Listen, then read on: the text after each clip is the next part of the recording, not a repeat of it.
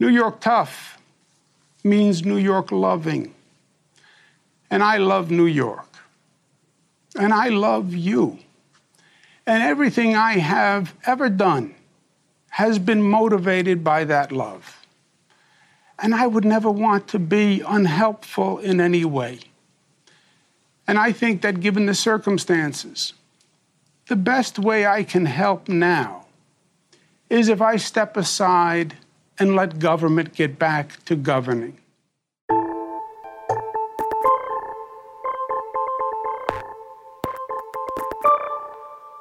Hello, and welcome to this emergency edition of the 538 Politics Podcast. I'm Galen Druke. New York Governor Andrew Cuomo just announced his resignation, which will be effective in 14 days. Exactly a week ago, the New York Attorney General released a report that accused Cuomo of sexually harassing 11 women, most of whom were government workers. Since then, Democrats all the way up to President Joe Biden have called for his resignation, and the New York State Legislature said it would impeach and remove him if he did not resign. His announcement today was not telegraphed in advance. His lawyer started the press conference by rebutting many of the details in the Attorney General's report, but later Cuomo said that he would resign rather than engage in a drawn out impeachment process. So it's been a while since we've done an emergency podcast, but here with me to discuss what just happened, our editor in chief, Nate Silver. Hey, Nate. Hey, everybody. Also here with us, politics editor Sarah Frostenson. Hey, Sarah. Hey, y'all. And elections analyst Geoffrey Skelley. Hey, Geoffrey. Hey, Galen. And I should note that you were in the middle of moving when this news came out. It's the middle of August. Some people are on vacation. We're all scrambling. Nathaniel Rakich is also moving today. But uh, we are here to record this emergency podcast nonetheless. So thank you, Geoffrey, in particular, for uh, stopping halfway through your move to join this podcast. Yeah, I mean, you're not seeing the rest of my apartment. It's in chaos. So I've got the one kind of clean part here as the background. Oh, wow. That's very impressive for just having moved. well, chaos, just like New York State politics at the moment. So let's put this in the context of political scandals and resignations. How big of a deal is this? I mean, it's a big deal to the extent it affects one of the largest states and how that state will be governed and who might win the next election there. People will say that it's a big step for the Me Too movement, if you will. But again, political parties can be pretty hypocritical about that stuff. Here is a case where you have a Democrat replaced by another Democrat because Kathy Hochul is lieutenant governor, and then will presumably be replaced by another Democrat or Kathy Hochul. We'll talk about that in 2022 because the Republican Party, which once nominated moderate candidates in New York, is kind of a big mess right now. And there are a lot of Democrats who don't like Cuomo for lots of reasons, ranging from his interpersonal demeanor to the fact that he is more moderate than some Democrats would like, although I think sometimes less than he's accused of. So, are you suggesting that things might not have panned out this way if Cuomo were not to be replaced by a Democrat? I mean, the volume of accusations was pretty bad. So, objectively, there's like all types of merit for it. But the circumstances, the way it was rolled out, kind of matter. Right. And we've talked about what happened in Virginia, essentially, where Justin Fairfax, who was accused of rape, kept his job until the end of his term because they were in a situation, three Democrats, where if they all resigned and they were all facing scandals, then a Republican would have been governor of Virginia. Sarah and Geoffrey, how are you thinking about this resignation today in terms of broader history and how political scandals play out?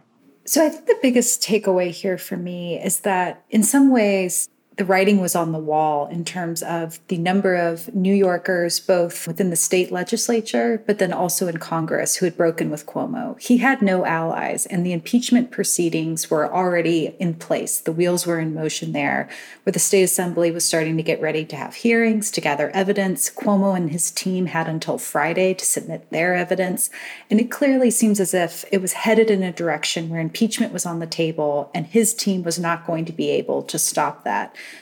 This was a self motivated resignation, as they often are. And to Nate's point, you can't separate the electoral politics from this. The fact that New York is a blue state makes his resignation easier than, say, in Virginia, as we've discussed before.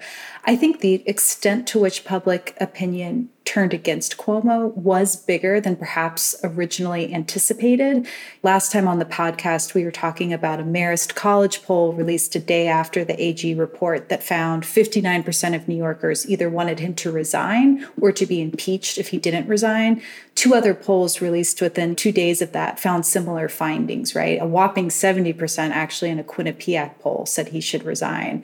And I point to that because in June, leading up to this, when we were waiting for the AG report, 42% of New Yorkers did tell pollsters that, hey, you know, I think this investigation is going to uncover evidence that showed that Cuomo committed acts of sexual harassment. But only 23% said from that they wanted him to resign. Clearly, post the report, we saw a huge shift. It wasn't 23% saying they wanted Cuomo to resign, it was 60%, 70%. So I think there are politics of this in the sense that a Democrat will still be governor in New York, making history as the first woman governor.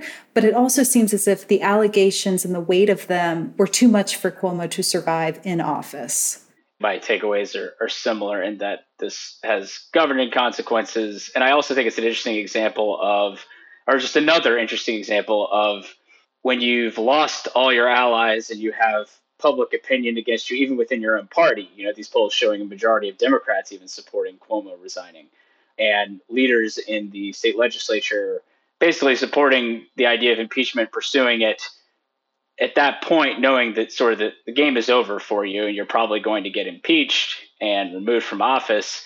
So you get out ahead of that by resigning. And we've seen that many times in American history. You might think of Richard Nixon in, in 1974 or something as president. So it's just sort of another example of that where you've lost your allies over time and even public opinion, even within your own party, has moved against you to such an extent that it's sort of untenable.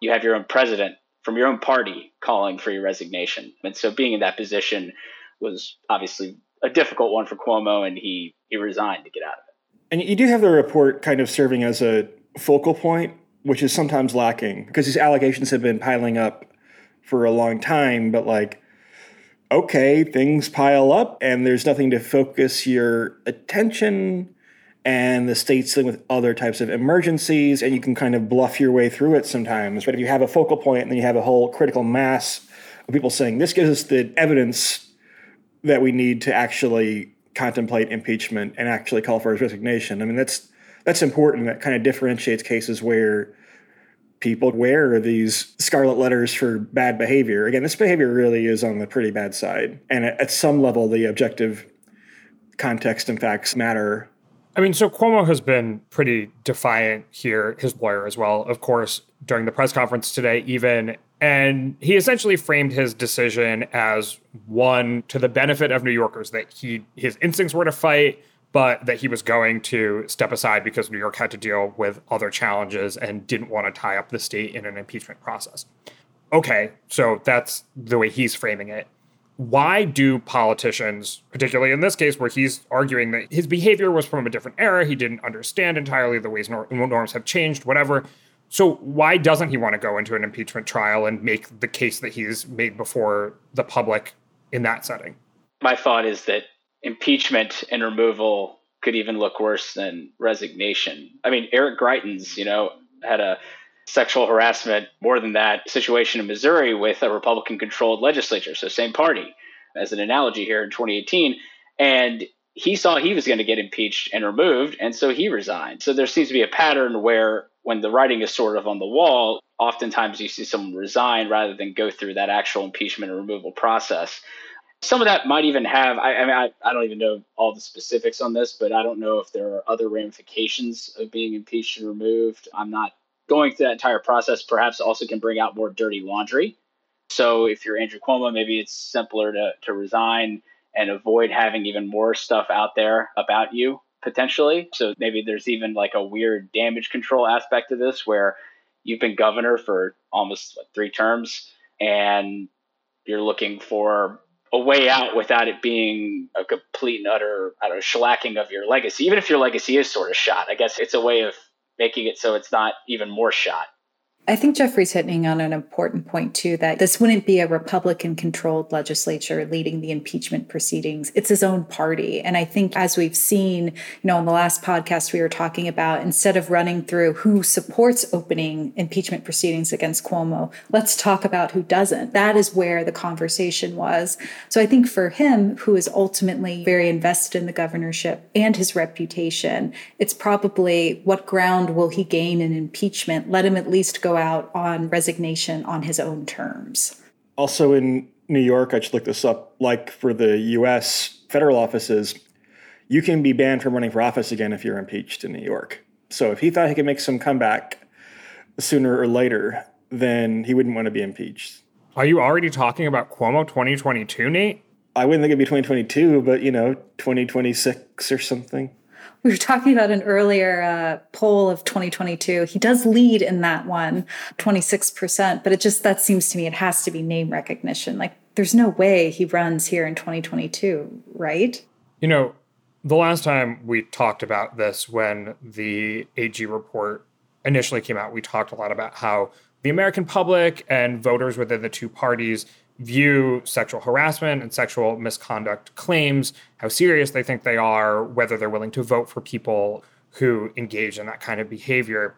As I mentioned, Cuomo has tried to frame this as the culture has shifted.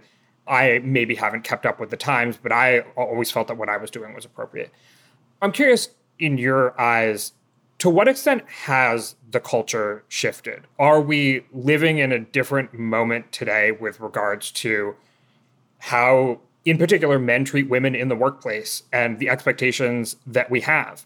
Has there been a paradigm shift over the past, you know, five or maybe even 10 years? Or is that like a rhetorical tool that people use to divert blame for behavior that was never acceptable? I definitely think there's been a cultural shift. You even see that just in terms of polls asking Americans about how important they think sexual harassment is in terms of an issue. You know, we talked about this Gallup poll last time on the podcast. 80% of Americans now say it's a huge issue, and it had been in the 60s in the early 2000s. So there clearly is a shift happening there. We talked a little bit about Al Franken's resignation earlier. I think that may have kind of like I don't know if I'd say like a high watermark, but a lot of Democrats criticized Gillibrand after the fact or said Franken should run again. I think that marked the limits of the zero tolerance claim, but Cuomo had a more numerous and wider ranging set of allegations and I think was kind of over that Franken line, I guess. But like Franken was kind of right up to the point where like Democrats seem split almost 50 50 on whether it was a good idea or not. I mean, let me ask this another way. If this had happened in the year of 1999, do you think Cuomo would have resigned? Well, Bill Clinton was president, so no. Yeah. Like, frankly, I think this has changed in that way. Like, a lot of people now look back on Clinton and wonder why wasn't he impeached and removed? I mean, I think there has been a cultural shift in that respect. There definitely has been a cultural shift. I think the other thing here, too, though, is the report really stressed this idea of like, yes, there was sexual harassment. Yes, there were 11 women, but it was also just like this really toxic work environment. And I do think, in addition to people not tolerating sexual harassment in the workplace, there's also just like, if you're an asshole at work, that's also less acceptable now. And this kind of documented for Cuomo, some of his critics' harshest allegations against him in the sense of like, he's just not a great guy to work with. And so I think that feeds into this as well, that it is expressing Democrats' unwillingness to tolerate sexual harassment as a party and that mattering to voters, particularly in a blue state like New York, where there's not electoral risk for them to push someone out. But I also think it is a reflection of his brash style of bullying politics caught up with him too. Yeah, in fact, a quote from the report itself talked about working in his office was to experience the dichotomy between fear and flirtation. And the workplace assholes and sexual misconduct have certainly been a focus of the past five years or so. So I think to a certain extent, this does mark a changing of the times. I do want to talk about what's going to happen next, including with 2022. But first, Hey, I'm Andie Mitchell, a New York Times bestselling author. And I'm Sabrina Kohlberg, a morning television producer. We're moms of toddlers and best friends of 20 years. And we both love to talk about being parents, yes, but also pop culture. So we're combining our two interests by talking to celebrities, writers, and fellow scholars of TV and movies. Cinema, really. About what we all can learn from the fictional moms we love to watch. From ABC Audio and Good Morning America, Pop Culture Moms is out now wherever you listen to podcasts. People who disappear without a trace. Where is she? The most notorious murder cases in New York. Pure evil. And the most devious killers. There's a Hannibal Lecter feel to him. For chilling true crime stories, follow the True Crime NYC podcast wherever you listen. Before we get ahead of ourselves and talk about 2022, let's talk about what is going to happen now. We've mentioned here that the lieutenant governor of New York, Kathy Hochul, is going to take over as governor. That is a historic distinction. She will be the first woman governor of New York State. What else do we know about Kathy Hochul in terms of her governing style, how she might lead, you know, a big state that's had a lot of COVID related and COVID economic related challenges? I mean, I think you would say Hochul's background, at least, is one of center left, centrist. She sort of came on the scene by winning a special election in a district near Buffalo that was actually fairly Republican and winning a special election there in kind of a weird three way race. But she won the seat and then she lost re election in 2012 after redistricting because it became much more Republican leaning than it had been. So she won on red turf to start her career out. And then when she got into statewide politics in 2014, when she ended up becoming lieutenant governor, I think she may have been maneuvering to become more well known statewide, to build a brand, and she survived uh, primary challenge from her left in 2018 from Jumaane Williams, who I believe now is the public advocate uh, for the city of New York, by just a few points. But she she did win that race in the Democratic primary, so I think she would be seen as eh, establishment, center left, not a progressive person, at least within you think about the splits within the Democratic Party. She is has the ideological profile of the sort of Democrat who tends to win in New York, which is actually not all that liberal a primary electorate, in part because the Republican Party has been decimated in New York, especially in the city, but to some extent, like in Westchester County and so forth, too. You tend to have a lot of the moderates are Democrats. They vote in the Democratic primary. The GOP does not seem to be capable of nominating compelling statewide candidates, although they might have a few to pick from and so forth. And so that profile is pretty good. It's not a case like a Senate incumbent where they're just appointed out of nowhere, right? She won election to the lieutenant governorship. She has relationships in office. She's kind of a Cuomo proxy. And there are a lot of New York Democrats who don't like Cuomo's conduct, but were perfectly happy with his policies. And so that's why I think she's the favorite, with Tish James probably a solid number two. I could see Hochul's proximity to Cuomo, considering she's been part of his administration since the second term, maybe working against her. The Emerson poll I was talking about earlier that asked voters whether Cuomo should resign or if the state assembly should impeach him also found voters were pretty uncertain about Hochul.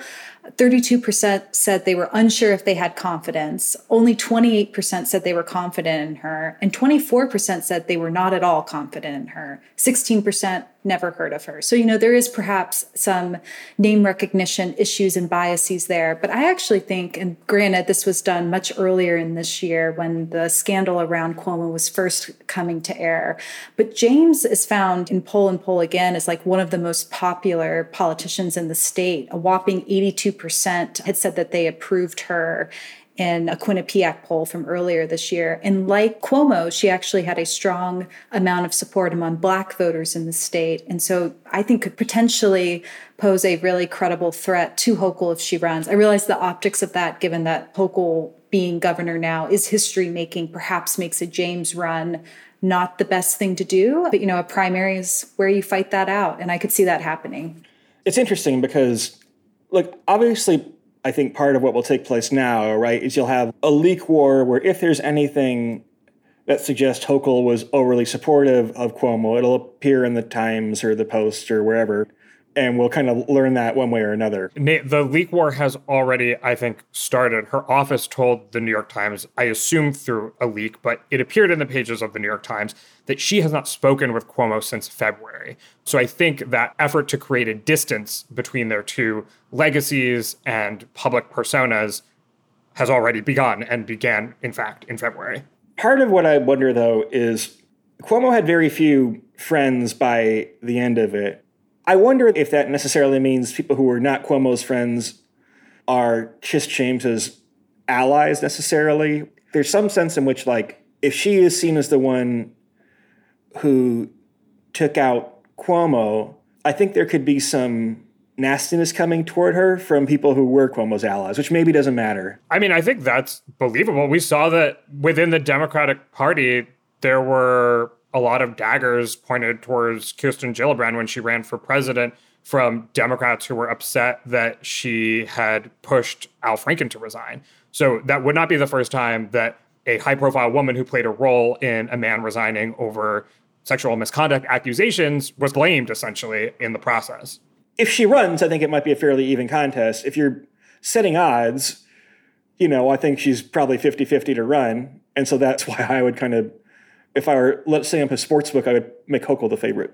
Yeah, I also think the next few months will obviously be very important for Hochul because I think as Sarah was getting at, there's a lot of uncertainty about her. I mean, for instance, in the uh, Quinnipiac poll that found you know 70% of New Yorkers wanting Cuomo to resign, only about half of them had an opinion of her. So obviously she's something of an unknown quantity. So that could play to her advantage if she can shape it right, maybe by leaking stories about how she hasn't talked to the governor in months and put some distance between her and Cuomo. But at the same time, obviously, if there are potential political enemies out there putting stuff out about her that could could shape public opinion as we head toward 2022 and actually having to make a decision about running or not. So that's something to keep in mind as well is that she is something of an unknown quantity. Yeah, Geoffrey, what do we know looking at past elections about how these kinds of things play out when a lieutenant governor runs for the governorship or when an incumbent is only the incumbent because of a scandal and a resignation, et cetera? Is that person still favored the same way that an incumbent would be? Well, somewhat like appointed senators aren't as strong as elected incumbent senators uh, in terms of seeking their next election, in terms of their winning percentage, how well they do in primaries. Successor governors are people who rose to the job because of resignation or death. Uh, if they do run for a full term, they're still more likely than not to win. But compared to your standard elected incumbent governor, they have worse odds of winning historically, at least. So you know, if Hochul runs, I think that sort of plays into what Nate's getting at, which is I think there's reason to look at her as something of a favorite at this very early point.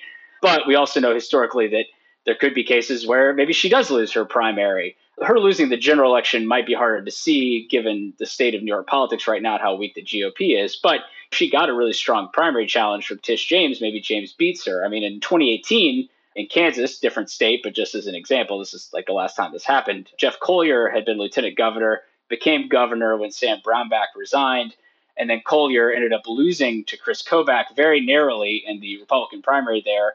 And then actually the GOP ended up losing the governorship in November to Laura Kelly, who's going to be seeking reelection in Kansas in 2022. So you can have a situation where the successor incumbent, if you will, loses renomination. But more often than not, they win renomination. I mean, in recent years, we've had Kay Ivey in Alabama, Kim Reynolds in Iowa, Henry McMaster in South Carolina, for example, Mike Parson in Missouri. So more often than not, they do win their party's nomination and then even go on to win the general.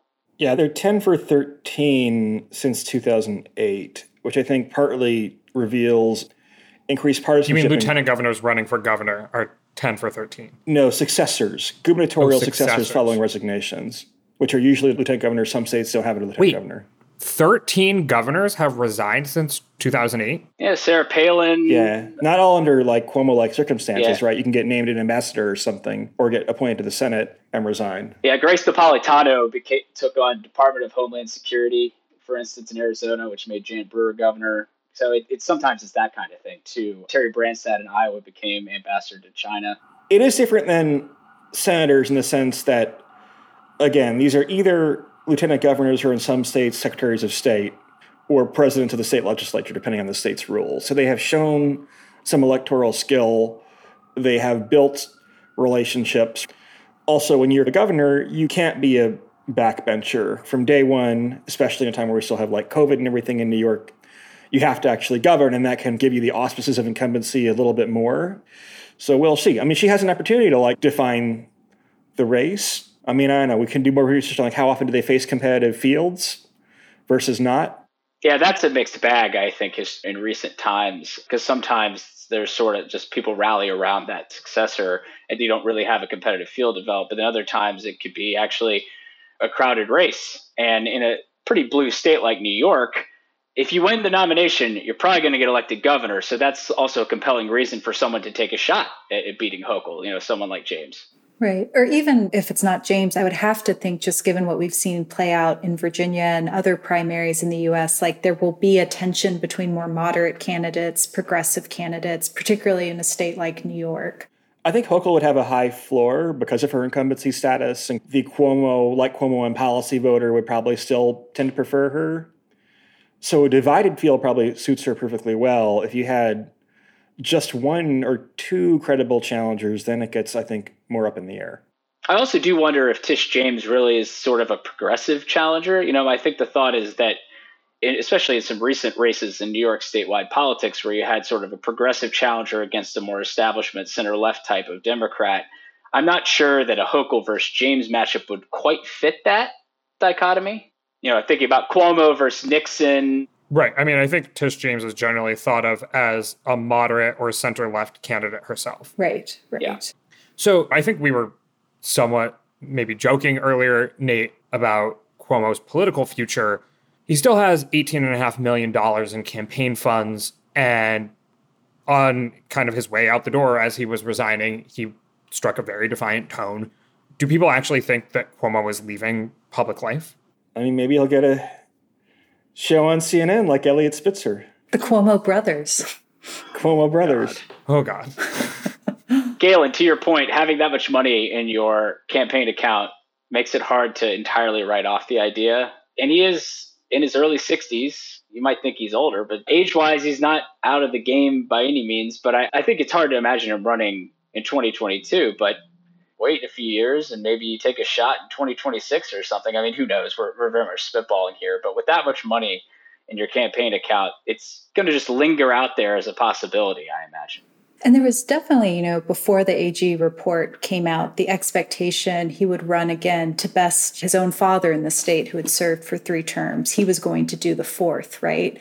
And I think, you know, at least speaking for both Democrats and kind of the media, there's always been this obsession with Cuomo's style of politics. He's brash, he says what's on his mind there's this romanticized idea of that he can be a leader of the party. We particularly saw that in how he was handling COVID 19 in New York last year and his daily press briefings and kind of like the breathless coverage around that, where even there was talk that, oh, President Biden might have won the nomination, but maybe it should actually be Cuomo. Remember, that was last year, Yeah. like one year ago Yeah. at this time. People were talking about, like, approximately at this time, like, what about for VP? You know, maybe if Biden can't do it, Cuomo can. Crazy how quickly things change. Wiley Coyote over a cliff.